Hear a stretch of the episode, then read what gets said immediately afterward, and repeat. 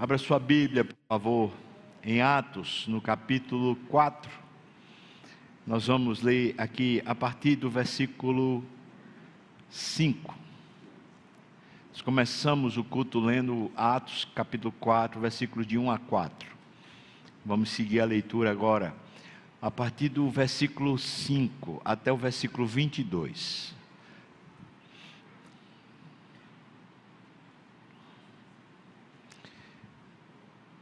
Eles foram presos por causa de um milagre que fizeram. O milagre deu ensejo a um sermão, pregação. A pregação foi contundente, perigosa. Abalou o status quo, especialmente dos líderes religiosos. E eles se vendo em perigo, ameaçados pela palavra que foi dada de que tanto as autoridades como o povo estavam ignorantes espiritualmente falando, a liderança reagiu. O capitão do templo, que era certamente um saduceu, reagiu e chamou o sinédrio. E os líderes religiosos então se juntaram e prenderam Pedro e João. Eles não fizeram como fizeram com Jesus com Jesus, quando ele foi preso, ele foi levado direto à casa do sumo sacerdote à noite. O que por lei bíblica era proibido. Mesmo assim, eles estavam nem aí, eles fizeram a revelia da palavra. Eles terminaram fazendo um julgamento totalmente tendencioso e temerário. Jesus foi realmente condenado de uma forma totalmente injusta não só porque ele era puro e santo, porque as acusações não tinham sentido, mas porque o próprio processo, o próprio julgamento foi nefasto, foi errado. Mas ele morreu. E agora está Pedro e João, e eles estão sendo presos, e o sinédrio não, não ousa julgá-los à noite. Talvez porque eles pensem, bom, Pedro e João não há um perigo tão grande quanto, por exemplo, o Senhor Jesus. E é, esse é o, o contexto. E o que vamos ler é justamente o que ocorre no dia seguinte, depois que Pedro e João passam a noite no cárcere. Vamos ler a partir do versículo seguinte. Versículo 5, desculpa, diz: No dia seguinte reuniram-se em Jerusalém as autoridades, os anciãos e os escribas com o sumo sacerdote Anás, Caifás, João, Alexandre e todos os que eram da linhagem do sumo sacerdote. E pondo-os, Pedro e João, perante eles, os arguíram: Com que poder, ou em nome de quem fizeste isto? Então Pedro, cheio do Espírito Santo, lhes disse: autoridades do povo e anciãos.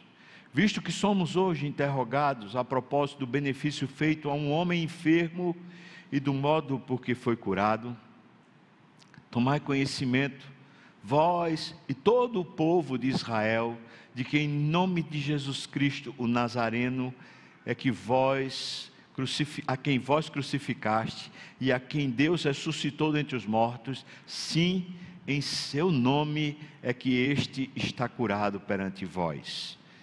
Este Jesus é pedra rejeitada por vós, os construtores, a qual se tornou pedra angular. E não há salvação em nenhum outro, porque de abaixo do céu não existe nenhum outro nome dado entre os homens, pelo qual importa que sejamos salvos ao verem a intrepidez de Pedro e João, sabendo que eram homens iletrados e incultos, admiraram-se e reconheceram que haviam eles estado com Jesus. Vendo com eles o homem que fora curado, nada tinham que dizer em contrário, e mandando-os sair do sinédrio, consultavam entre si, dizendo o seguinte: Que faremos com estes homens? Pois na verdade é manifesta a todos os habitantes de Jerusalém que um sinal notório foi feito por eles e não o podemos negar. Mas, para que não haja maior divulgação entre o povo, ameacemos-los para que não mais falarem nesse nome a quem quer que seja. Chamando-os, ordenaram-lhes que absolutamente não falassem nem ensinassem em o nome de Jesus. Mas Pedro e João responderam: Julgai se é justo diante de Deus, ouvir-vos antes a vós do que a Deus. Pois nós não podemos deixar de falar das coisas que vimos e ouvimos e depois, ameaçando-os mais ainda, os soltaram, não tendo achado como os castigar por causa do povo, porque todos glorificavam a Deus pelo que acontecera. Ora, tinha mais de 40 anos aquele em que se operara essa cura milagrosa. Vamos orar. Meu Senhor, tem misericórdia de mim, Senhor Deus. Enche-me Inunda-me, Senhor, transborda em mim, Senhor. Ilumina o meu coração e minha mente, mas também ilumina o teu povo, Pai. Para que ao ouvir a tua voz, sejamos tocados e mexidos, Senhor, com consciência, mas também internamente no coração, Deus. Nós oramos no nome de Jesus. Amém e amém e amém. O título que eu coloquei para esse sermão foi Como Defender a Sua Fé. Precisamente isso que está acontecendo com Pedro e João. Eles não fizeram nada de errado, não havia motivo real para eles serem presos ou para qualquer tipo de sanção ou prejuízo para eles. Mesmo assim, eles foram presos. E o texto ressalta por várias vezes, dizendo: não havia como acusá-los. Até o povo estava glorificando a Deus, até o resultado do que eles fizeram foi abençoador para todos. Entretanto, irmãos, nós não podemos nunca esquecer que a fé em Jesus é sempre um motivo de, de ameaça para o mundo, de ameaça para o status quo.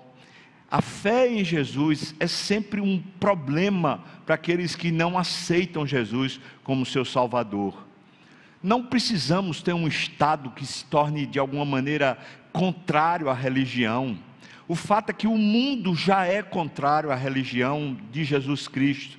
O fato é que o diabo, o mentor, o dono do curso deste mundo, ele é totalmente anticristo, anti-Deus. Ele não tem nenhum prazer nem na palavra, nem na fé do crente. E como se não bastasse o fato do mundo e do diabo serem contrários à nossa fé, o fato é que também a nossa própria carne, os nossos próprios apetites e paixões, os nossos velhos hábitos, eles também militam contra essa fé. E se não bastasse ainda isso, essa semana estava ouvindo Charles Spurgeon e ele falando que também o homem, o ser humano, não necessariamente por causa do mundo, nem por causa do diabo. A própria humanidade caída, ela se rebela insidiosamente contra a fé.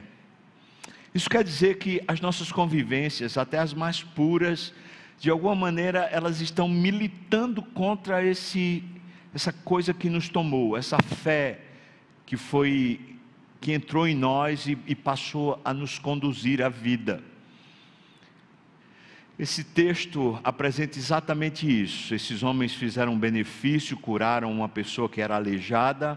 O homem tinha 40 anos, como o texto fala, e ele simplesmente se apegou a Pedro e João, quando eles pregaram o Evangelho falando da ignorância espiritual. Mais de duas mil pessoas, pelo menos homens, se converteram, aceitaram a palavra que fora pregada e agora eles estão sendo ameaçados. Então o texto trata precisamente sobre como defender a sua fé. Em cima desse arrazoado da introdução, eu queria que você pensasse o seguinte: talvez o grande risco para a nossa fé não seja as ideologias ou as coisas que os outros possam fazer. Talvez o grande risco para a nossa fé é a nossa falta de fé, é a nossa falta de apego a Deus. Imagina o seguinte: se todo o sistema que está ao nosso redor é contrário à nossa fé, então se a gente quiser responder defender a nossa fé, a gente teria que estudar demais algumas coisas que eu queria que você considerasse. A gente teria que estudar demais o diabo e todo o sistema do diabo, porque ele se opõe à nossa fé.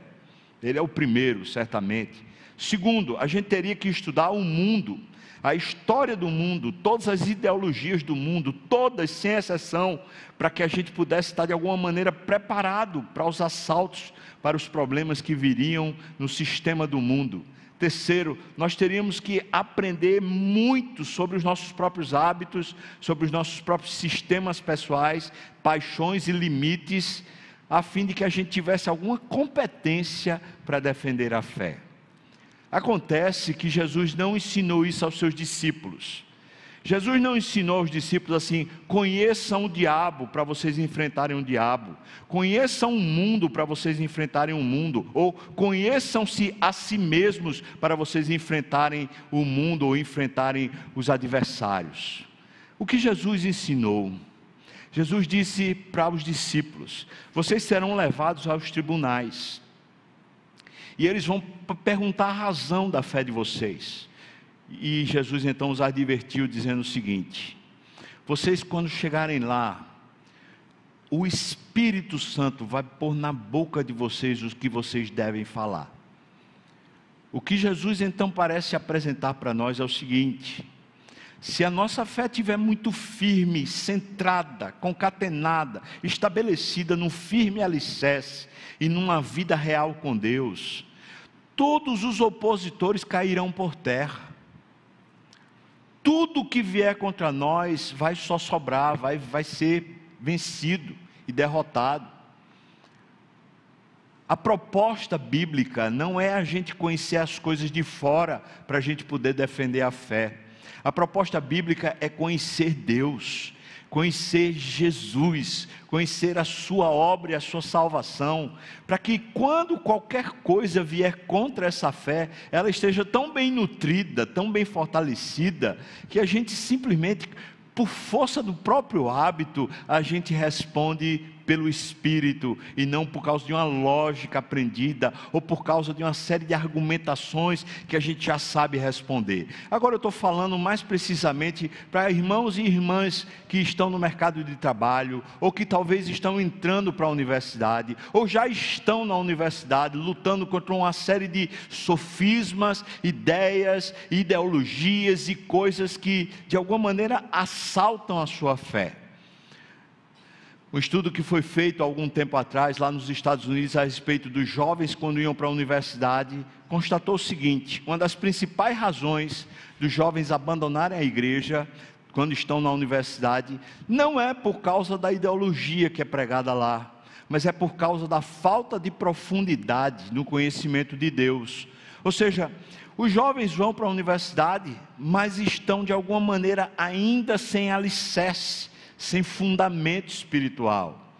E o que esse texto propõe para nós é precisamente isso: um grande alicerce, é, é o preparo que precisamos para enfrentar qualquer obstáculo, qualquer prejuízo, qualquer coisa que venha contra a nossa fé. Dito isso, eu quero propor o seguinte, a partir desse texto: seis passos para a gente ter uma boa defesa da fé seis passos que podemos ter a partir desse texto para termos uma boa defesa da nossa fé. O primeiro passo, você olha logo o versículo oitavo. Veja que a Bíblia faz questão de dizer: Pedro, cheio do Espírito Santo, lhes disse. Ora, irmãos, será que era necessário haver essa ênfase textual? Nós estamos aqui diante do texto que aconteceu o seguinte: ele acabara de receber o Espírito Santo no Pentecostes. Parece óbvio na narrativa que Pedro está cheio do Espírito Santo.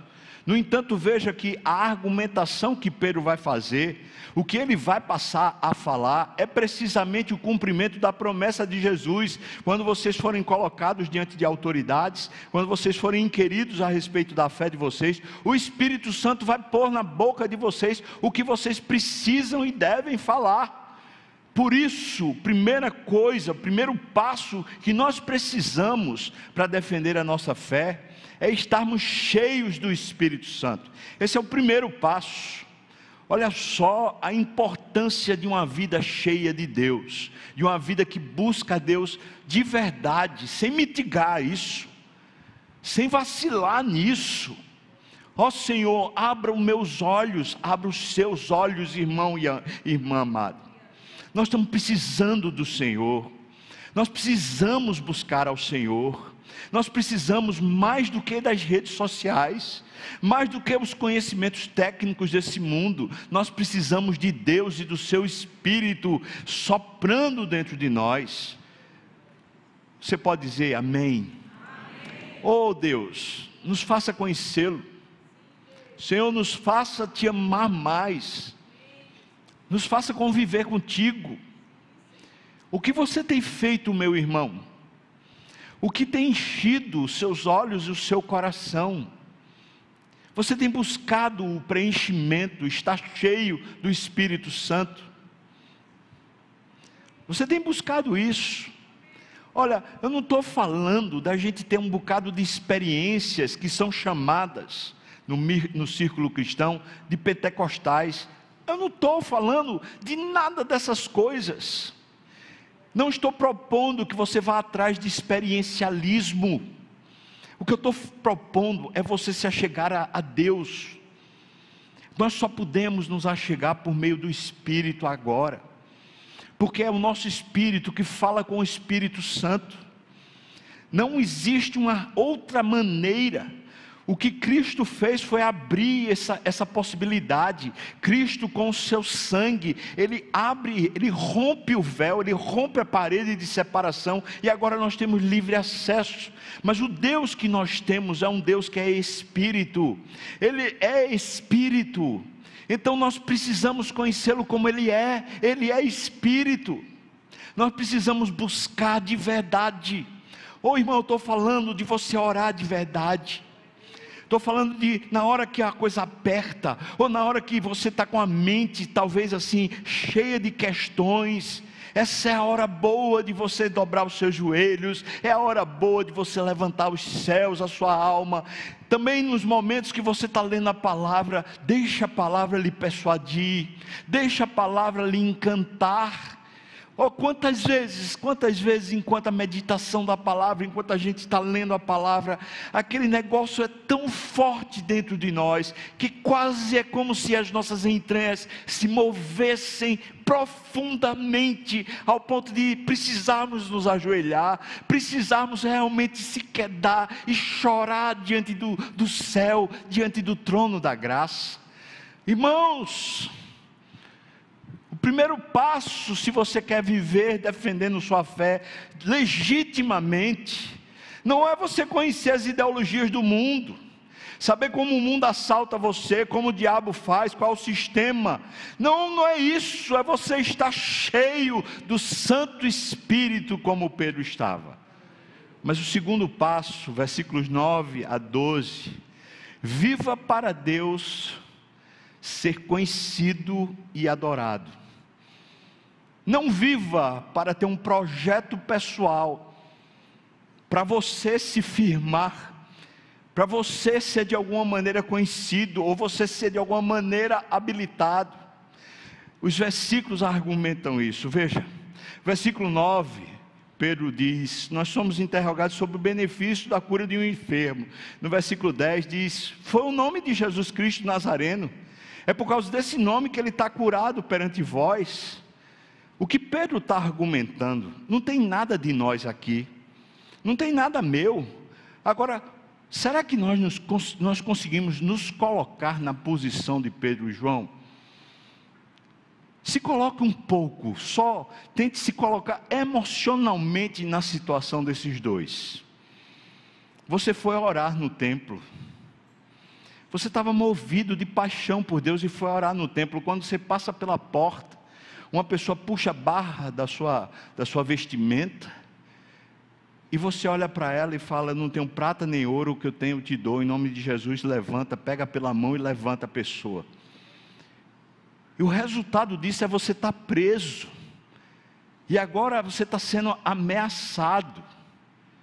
Pense emocionalmente como você reagiria se você estivesse na pele dele. Passou a noite todinha na prisão, preocupado, talvez pensando, e agora? O que é que vai ser da minha vida? Você precisa lembrar, Pedro é casado, irmão. Você está lembrado disso? Ou você já se esqueceu? Pedro tem esposa. Ele tem uma vida, tem gente preocupada com ele. João ficou responsável por cuidar de Maria. Jesus deu essa responsabilidade a João. João está preso e ele pode estar tá pensando: e agora? Como é que eu vou honrar o nome de Jesus? Que Jesus disse para eu cuidar da mãe dele. E eu estou preso aqui nesse lugar. Você consegue conceber como é que foi a noite desses homens? Talvez se eles estivessem preocupados com as coisas daqui da terra, Pedro deveria estar tá um arara ele tinha um temperamento forte, ele deveria estar bravo, pensando assim: que desgraça é essa? Eles não têm direito, eles não têm nem, nem do que nos acusar. Isso é uma arbitrariedade, isso é uma insanidade. E começar a lançar uma série de verborragia por causa daquilo que está dentro do coração. Se coloca um pouco na pele deles, uma prisão escura a temperatura de 12 graus, você não saiu de tarde preparado para pegar um frio de 12 graus, e você está na prisão, tremendo de frio, porque não tem onde se aquentar você não tem absolutamente nada para se proteger do frio, e está ali por causa de um benefício que você fez. Como você estaria? Como você estaria? Você estaria interrogando Deus, dizendo: O que é que eu fiz, Senhor? Por que, é que o Senhor está deixando essa arbitrariedade acontecer comigo? Vai ser assim a partir de agora? Eles não têm mais interesse em cumprir nada para si mesmo o que eles estão dizendo é o seguinte: a gente estava obedecendo Jesus e a pessoa foi curada. Esse é o argumento deles. Você quer saber defender sua fé, irmão que está entrando na universidade, você que está dentro da universidade, o curso não é seu meio de vida, o diploma não é a sua capacitação para o sustento, o seu meio de vida é Deus. O que lhe sustenta é o Senhor, o Criador dos céus e da terra. Deus colocou você na universidade para ser um missionário, para você anunciar Jesus lá. Não foi para você se afirmar, não foi para você ser ninguém, porque você já é. Você é filho do Deus vivo. Se você estiver lá para que Deus seja engrandecido, a agenda de Deus e não sua. Os estudos é para Deus e não para você se afirmar ou se capacitar. A mesma coisa eu diria para nós que estamos no mercado de trabalho. As metas, as tarefas, as pressões, tudo isso faz parte do mundo, mas nós estamos lá debaixo de todos esses sistemas, não para nos darmos bem, não para sermos honrados ou para recebermos algum prêmio. Nós estamos lá sendo fiéis a Deus para que o nome do Senhor Jesus seja honrado e exaltado. Se isso é posto no nosso coração, nós podemos falar feito esses homens falaram. Nem importa como a gente está sendo julgado pelo mundo, ou a injustiça que está sendo feita, porque nós fizemos isso foi para Jesus. Veja o versículo 12, como eles falam com tanta autoridade diante de um sinédrio que há 50 dias atrás tinha matado Jesus Cristo. Veja o que eles dizem, versículo 12, você pode ler, por favor. Agora leia mesmo, irmão. Está aqui na tela, versículo 12, vamos lá? E não há salvação em nenhum outro porque abaixo do céu não existe nenhum outro nome.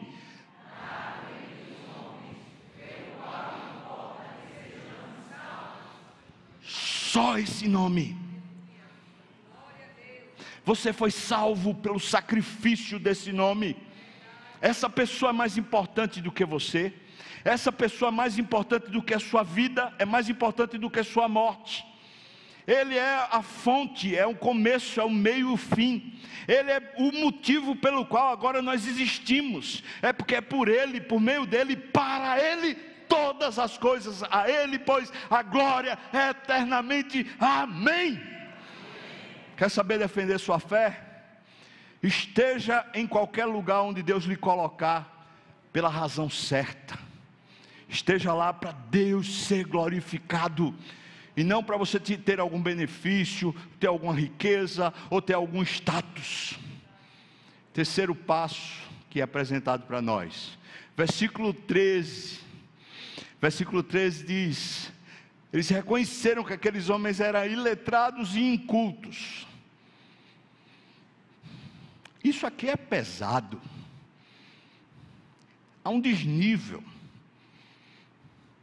os, os homens que estão interrogando aqueles dali, eles são rabis, mestres. Se fosse hoje, a gente está falando dos catedráticos, das pessoas com a maior, as maiores titulação na sociedade.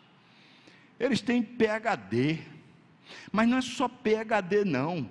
Eles têm vários artigos escritos que estão nas principais revistas e nos principais anais da sociedade. Esses são as pessoas que são pagas para receber, recebem o que? 20 mil, 30 mil reais numa palestra que é dada. São a nata do conhecimento da sociedade hebraica. Esses homens, quando se deparam com Pedro e João, é como se fosse um elefante brigando com uma formiga são iletrados, indoutos. Por que eles se sentem ameaçados? Não parece desproporcional? Mas o texto diz assim: admiraram-se. Mas pelo que? Eles mal falaram. O que eles falaram? Eles falaram dizendo que aquele povo era ignorante, inclusive aquelas autoridades. Mas tá, o texto está ressaltando para nós um cenário, irmãos. Aqueles doutores capazes, eles estão olhando para aqueles dois como se eles fossem mais elevados, como se eles fossem maiores do que o elefante. Eles estão dizendo são gigantes. Mas por que eles são gigantes? Porque eles fizeram cursos, porque eles fizeram um aprimoramento, um aperfeiçoamento, porque agora eles têm um diploma para colocar na frente desse sinédrio não, o texto diz: e reconheceram que haviam eles estado com Jesus. Terceiro passo: conheça Jesus profundamente, não apenas teologicamente.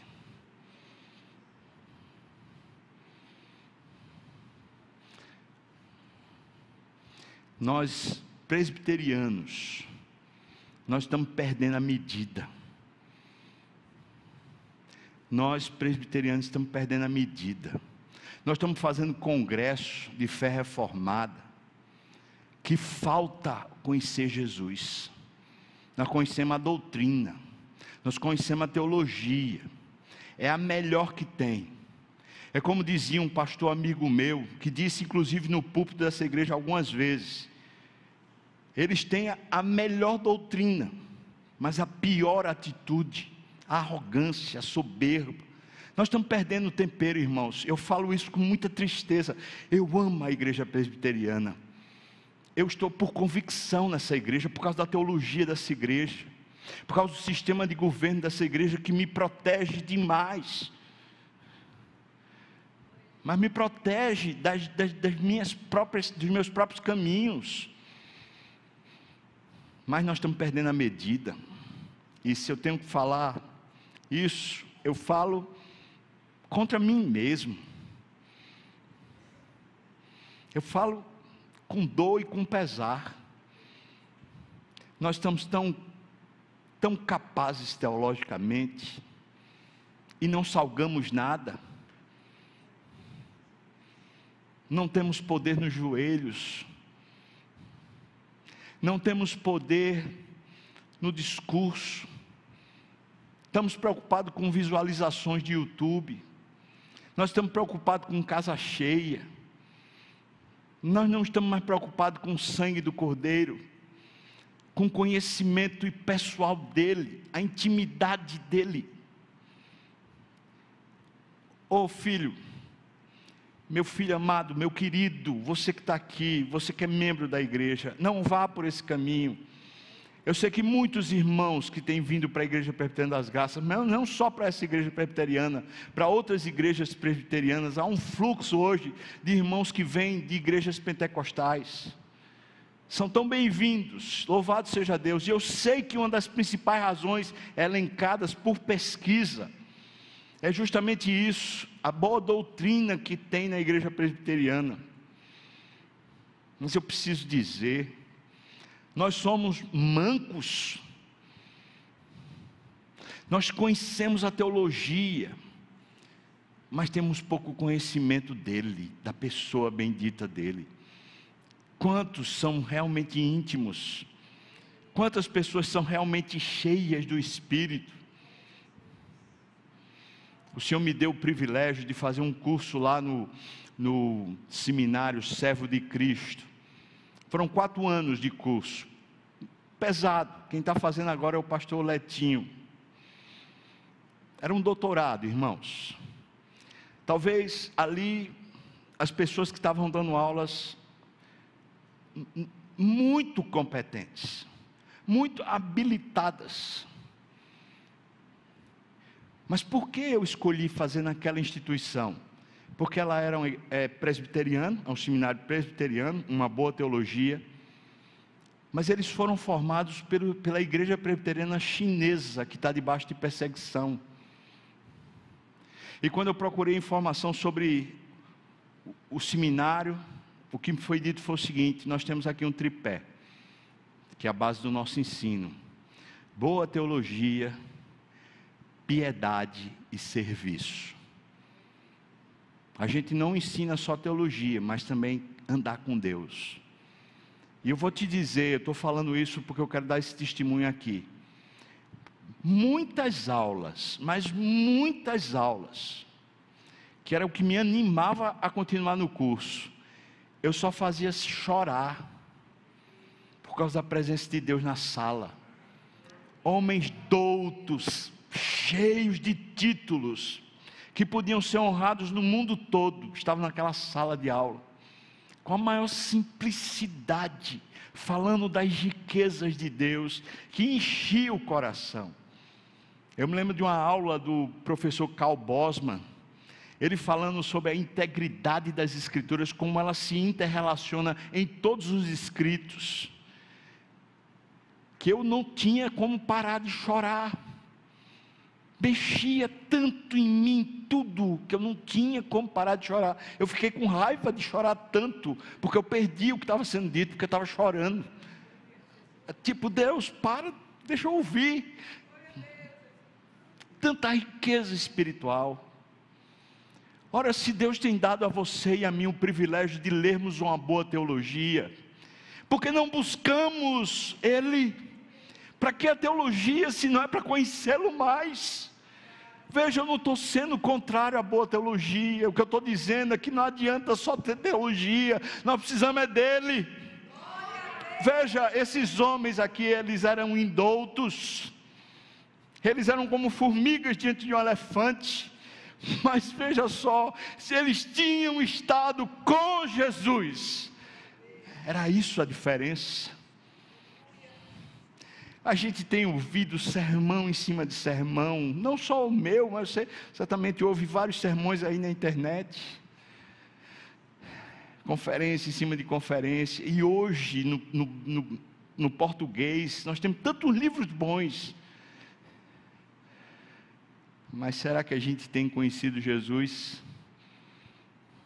Quer defender bem sua fé? Seja piedoso. Ande com Jesus Conheça Ele pessoalmente, fale com Ele, abra seu coração, deixe Ele habitar com você, deixe Ele fazer parte real da sua vida, deixe Ele mudar seus hábitos, deixe Ele se meter. Terceiro passo é conheça Jesus profundamente, não apenas, não apenas teologicamente. Quarto passo, Viva coerente com a sua fé. Os versículos 14, 15 e 16 apresentam essa coerência. Essa coerência é atestada pelos acusadores. Veja, o versículo 13 diz: Vendo as autoridades, Pedro e João, que aquele homem fora curado, eles nada tinham que dizer em contrário. Ou seja, o que eles fizeram não tinha como altercar, não tinha como dizer nada. Versículo 15: mandando-os sair do sinédrio, para que eles não ouvissem a conversa. Então eles começaram a confabular, versículo 16, dizendo: Que faremos com estes, estes homens? Porque é notório para todos, todos, nós e todos os habitantes, que o que foi feito por eles, nós não podemos negar. Em outras palavras, a vida tinha um tipo de coerência que o que eles faziam era santo do jeito que eles eram santos também.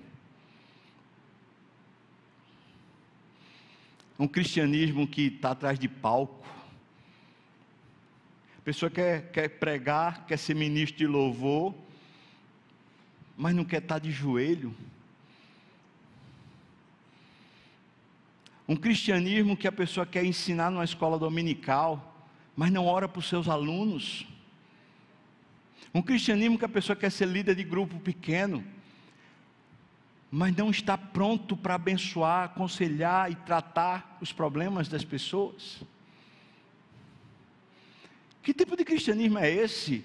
Que a gente pega um ônibus e vai para o sertão para fazer uma série de benefícios, mas a gente não tem um coração consagrado depois a gente não ora pelas pessoas que estão lá, a gente não tem continuidade com o evangelho que foi pregado lá. Que tipo de cristianismo é esse? É para inglês ver? Aqui não. As autoridades não podiam contestar, porque havia uma coerência. O que Pedro tinha falado era testificado pela maneira deles, pelo comportamento deles. Duas coisas que eu quero ressaltar. Primeiro, o que eles fizeram era público e notório, então não tinha como de alguma maneira desmerecer ou contradizer. Mas a segunda coisa, eles acabaram de atestar o seguinte: esses homens estiveram com Jesus. Isso fazia toda a diferença. Quer defender sua fé? Seja coerente. A pessoa que lhe vê numa conversa informal, é a mesma pessoa que vai lhe ver no púlpito. A pessoa que lhe vê no momento da sua raiva, é a mesma pessoa que vai lhe ver quando você tiver que abençoar, proteger, disciplinar o outro. Seus filhos estão lhe vendo. Seus amigos estão lhe vendo.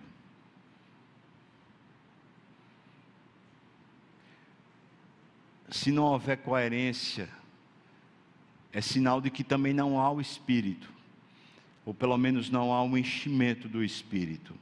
Em quinto lugar, não espere que as pessoas venham concordar com você. Se você tiver que publicamente defender a razão da sua fé, algum postulado cristão, você tiver que de alguma maneira explicar por que você crê ou por que você é assim, vamos pensar que alguém está contestando a, está atestando que a evolução é assim, o assado, e você então está dizendo, rapaz, eu creio no, na criação, eu não creio na evolução. Vamos supor.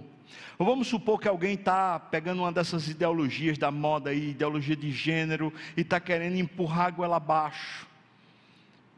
Irmão, se você está ali com a sua fé, e você está seguindo esses passos, chega nesse ponto agora, não espere que as pessoas venham concordar com você.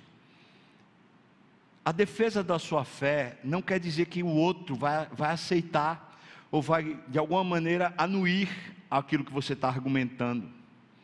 A defesa da sua fé é um testemunho diante do céu, é um testemunho diante da terra, mas muitas vezes esse testemunho será para o seu próprio prejuízo.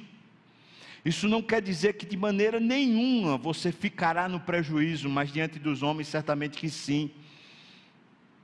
O professor que defende o evolucionismo vai chamar você de ignorante. A pessoa que defende a ideologia de gênero vai chamar você de preconceituoso. E o que é que importa? O que é que importa que você leve uma peja, que você leve um apelídio, ou que você leve talvez uma diferença seja colocada de escanteio por causa da sua fé? Eu quero perguntar com toda franqueza: estamos prontos para manter a nossa fé e sustentar, mesmo que sejamos presos? Mesmo que percamos o emprego, Recentemente, até antes da pandemia, teve casos aqui de irmãos que simplesmente porque atestaram a sua fé foram demitidos. O mundo não brinca, irmãos. O sistema não brinca. Qual é o, o, quinto passo? É não espere concordância. Das duas, uma vai acontecer. Das duas questões, uma vai acontecer. Ou a pessoa vai terminar ali condenando no final, ou a pessoa vai terminar se convertendo. Uma dessas duas coisas vai acontecer.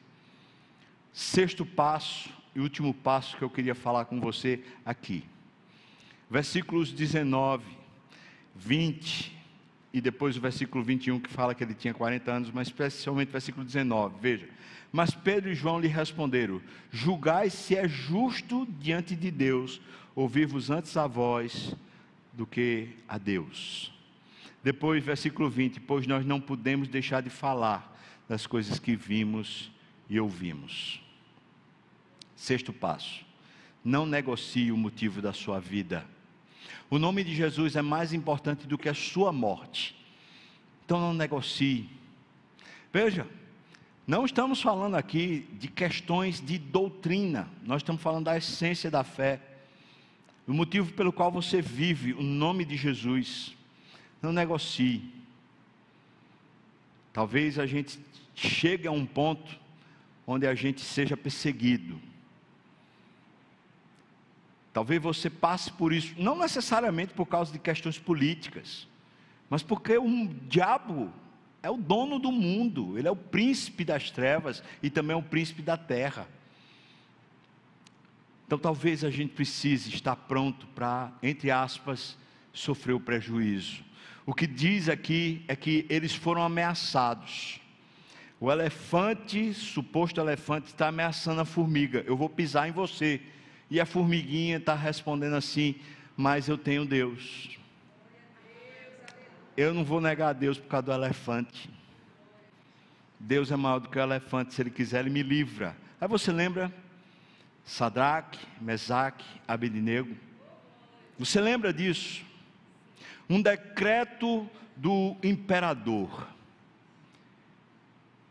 Quando chegar a hora que a trombeta soar, todos vão se curvar diante da estátua do imperador. Sadraque, Mesaque e Abednego, quando ouvem a trombeta, ficam em pé.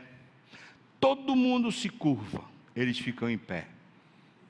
Qual era o resultado se você ficasse em pé? Você seria lançado na fornalha. O imperador ficou com tanto ódio da atitude deles, que mandou acender sete vezes mais o fulgor daquela fornalha.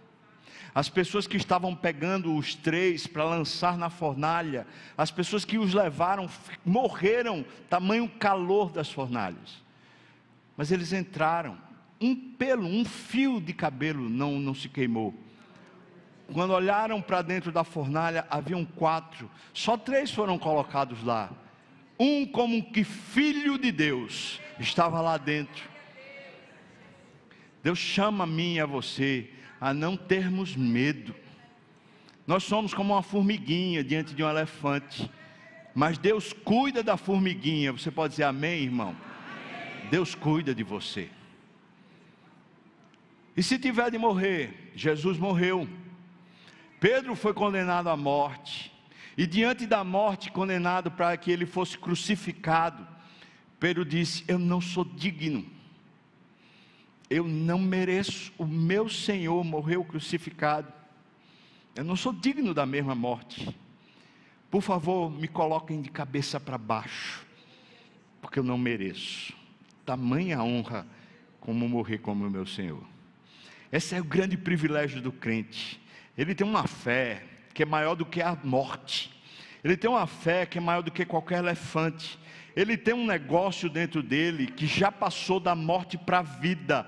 Nós já ressuscitamos. Esse poder e essa autoridade o mundo não tem. Esse poder e autoridade o mundo não conhece. Mas eu e você, se temos fé em Cristo, nós conhecemos e por ele vivemos e certamente por ele morreremos. Nós somos chamados, então, nesse texto, a aprendermos a defender nossa fé. Veja que tem tudo a ver o tempo todo com a relação com Deus e não em conhecer coisas e sistemas do mundo. Então eu faço a conclusão desse sermão com algumas perguntas. Você tem, tem se apegado ao Senhor? Tem estado mais próximo dEle? Tem querido Ele?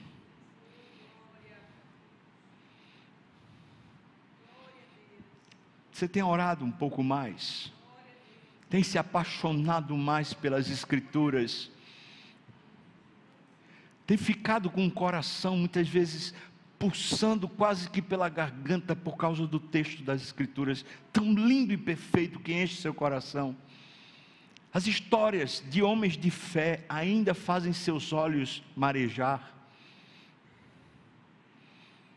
Ontem à noite minha esposa estava contando e depois ela botou lá um sermão de Ronaldo Lidório falando sobre um, uma questão dos moravianos, dos morávios, de um homem que terminou obedecendo à voz do Senhor e, e foi para os Inuits lá no Alasca.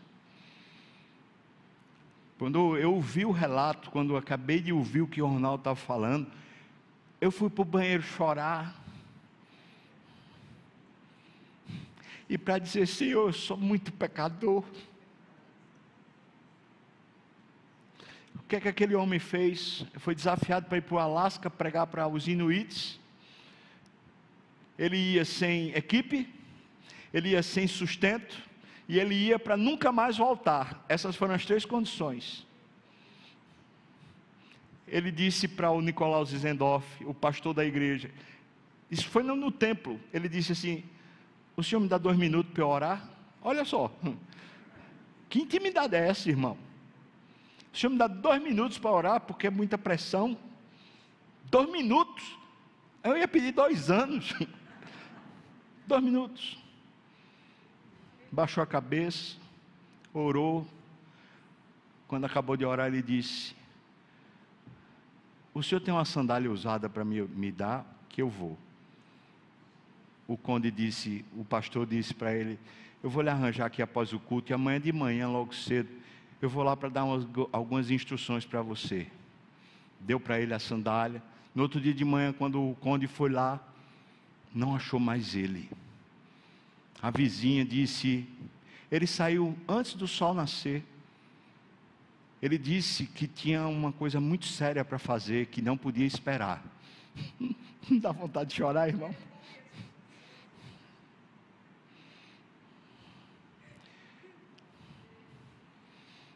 Ronaldo conclui dizendo assim: mais de 50% dos inuits hoje são convertidos ao Senhor Jesus por causa daquele oleiro que resolveu ir com um par de sandália, sem sustento, sem equipe. Eu digo, Senhor, eu sou muito miserável. Eu sou muito miserável, eu preciso mais do teu espírito, Senhor. Você entende, irmão? A gente não perde a fé. Ah, é porque na universidade é um ambiente muito inóspito. Ah, porque o mercado de trabalho, não. A gente perde a fé porque a gente não está apegado à fé. A gente não está apegado ao Senhor da nossa fé a gente não está amando e apaixonado por Ele. E o que eu estou lhe chamando é para ser despertada essa paixão em você. Você se inquietar de verdade, eu espero que o Espírito inquiete a todos nós. Vamos buscar Deus de verdade, irmãos. Vamos buscar Deus. Vamos orar. O pessoal do louvor pode vir para cá. Convidar você, se quiser, fique de pé para a gente orar esse final de culto.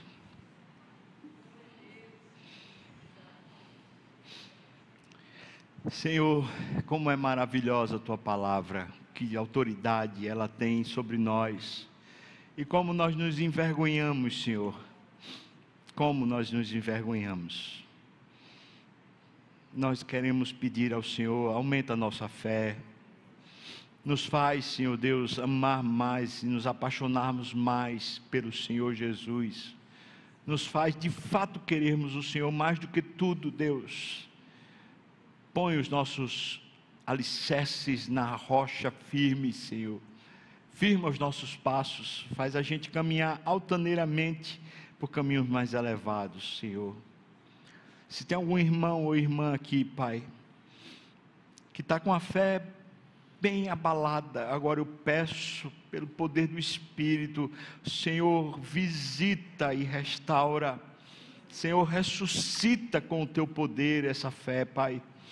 Se tem alguém aqui que ainda não conheceu o poder do sacrifício de Jesus, oh meu Deus, eu peço que o Senhor faça raiar no seu coração hoje e aqui e agora um novo entendimento, uma nova vida, uma coisa que é maior do que é Ele mesmo, Pai.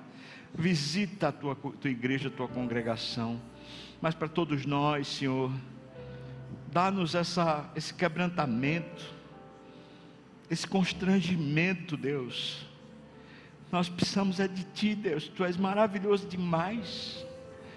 Ó oh, Senhor, nos dá, por favor, intimidade para nos maravilharmos contigo de novo, para lermos o Teu texto e ficarmos ali como quem sonha, Senhor.